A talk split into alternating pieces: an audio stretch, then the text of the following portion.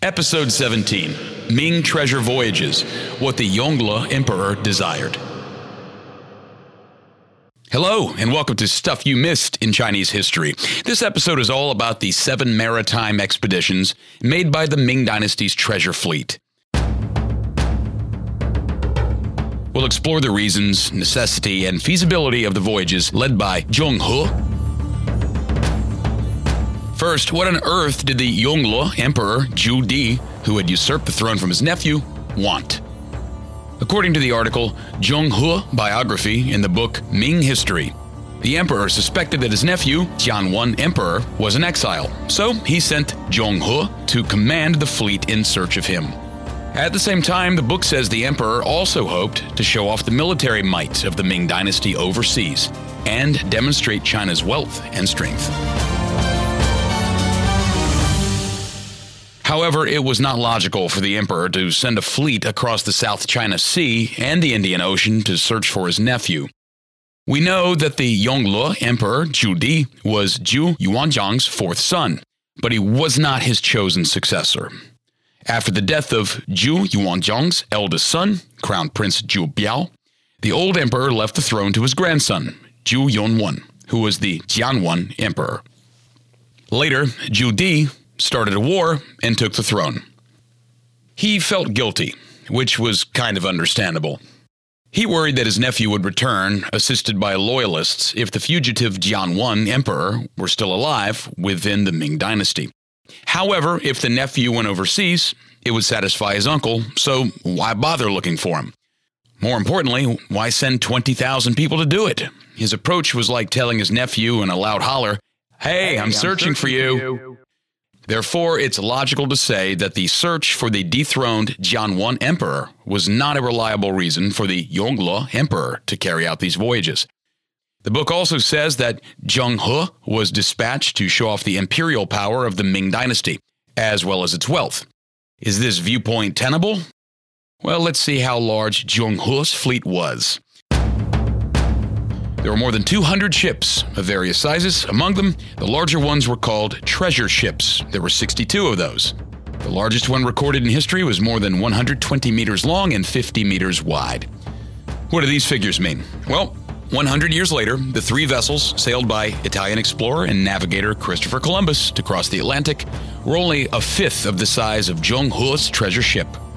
What about the number of officers and soldiers serving in Zheng He's fleet?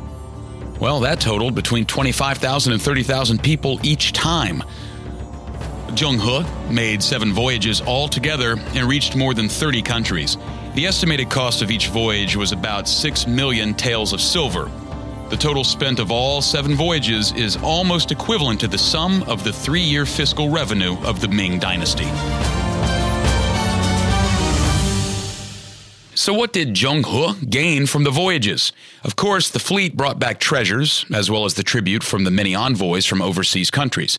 However, the value of all this was far less than the gifts Zheng He presented to overseas envoys. In other words, Zheng He's seven treasure voyages, if calculated financially, lost money. Even if the voyages were designed to show off China's wealth and naval power, was the cost too high? Since these faraway countries could not threaten the Ming Dynasty, was it necessary to send such a huge fleet? We can establish that the show of power was not the reason why the Yongle Emperor carried out these treasure voyages either. You are listening to Stuff You Missed in Chinese History, written and produced by Zhu Yuanzhang, presented by Patrick Flannery. So why did he send Zheng He away on seven maritime expeditions? Because the Ming Dynasty was able to and had to. After the development of the maritime Silk Road in the northern and southern Song and Yuan dynasties, Arabian and Persian merchants opened a route from China to Central Asia, Africa, and Europe. Plus, the shipbuilding technology was so developed that they were able to build ships that carried five hundred or six hundred passengers. Therefore, Zheng He's voyages were a feat accomplished with existing technology along the existing trade routes. This is why Zheng He could sail overseas. However, Zheng He and his boss, Zhu Di, the Yongle Emperor, did not focus solely on the overseas benefits. but on the domestic impact that aimed to increase the political prestige of the emperor. As we said earlier, the Yongle Emperor took the throne via improper means, so he always had a guilty conscience. He even moved the capital of the Ming dynasty from Nanjing, where his father Zhu Yuanzhang had established it, to his base in Beijing. Moving the capital showed his lack of confidence. Zhu Di was an ambitious emperor. After he took the throne, he not only moved the capital and sent Zheng He sailing west, he also led his army to fight Mongolia three times. These actions were designed to enhance his own prestige and make up for his improper succession. We can understand what the emperor valued most about the fruit Zheng He brought back from his voyages. For example, when Zheng He returned from voyage number five, the tributes he brought back included two qilin from overseas. The qilin is a magical creature of Chinese legend that looks like a unicorn. There was also an animal Zheng took back called hua fulu, meaning colorful happiness. It was a zebra. These were animals that had never been seen in China, so they were called auspicious beasts. Zheng He also brought back lions, leopards, camels, ostriches, rhinos, antelopes, and other creatures that amazed the Ming court. These beasts were a tribute from countries the Ming dynasty had never before contacted. What an achievement! The prosperous scene of so many nations paying their respects to the Ming dynasty proved just how wise and bright the Yongle Emperor was. The emperor was very happy and ordered the royal painters to illustrate the animals. Military officials and civilians were ordered to write poems and articles. We can see the biggest purpose of Zheng He's voyages was to increase the political image of the Yongle Emperor. Although his voyages were a great feat, his prolific sailing career did not continue. Due to rampant piracy and the government's suppression of commerce, the Ming dynasty enacted a severe maritime ban. Not even a plank could be dropped into the sea. The structural drawings of Zheng He's ships at the time were later burned by officials.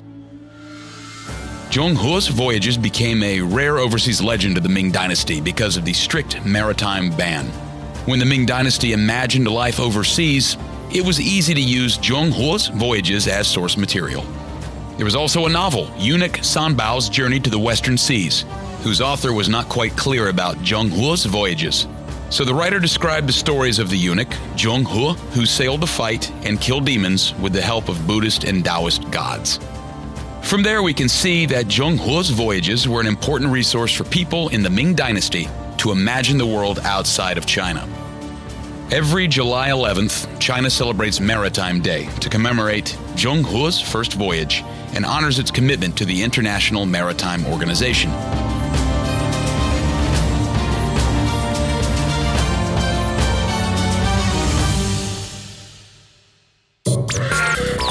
Did you know that a heavy rain was responsible for the demise of a dynasty, during which the Great Wall was built? Italian merchant and explorer Marco Polo finished his masterpiece about China in prison. An emperor proclaimed African giraffes as magical Chinese unicorns, qilin. Follow the podcast, Stuff You Missed in Chinese History, to learn more fun facts during the past few thousand years in this country with Patrick Flannery.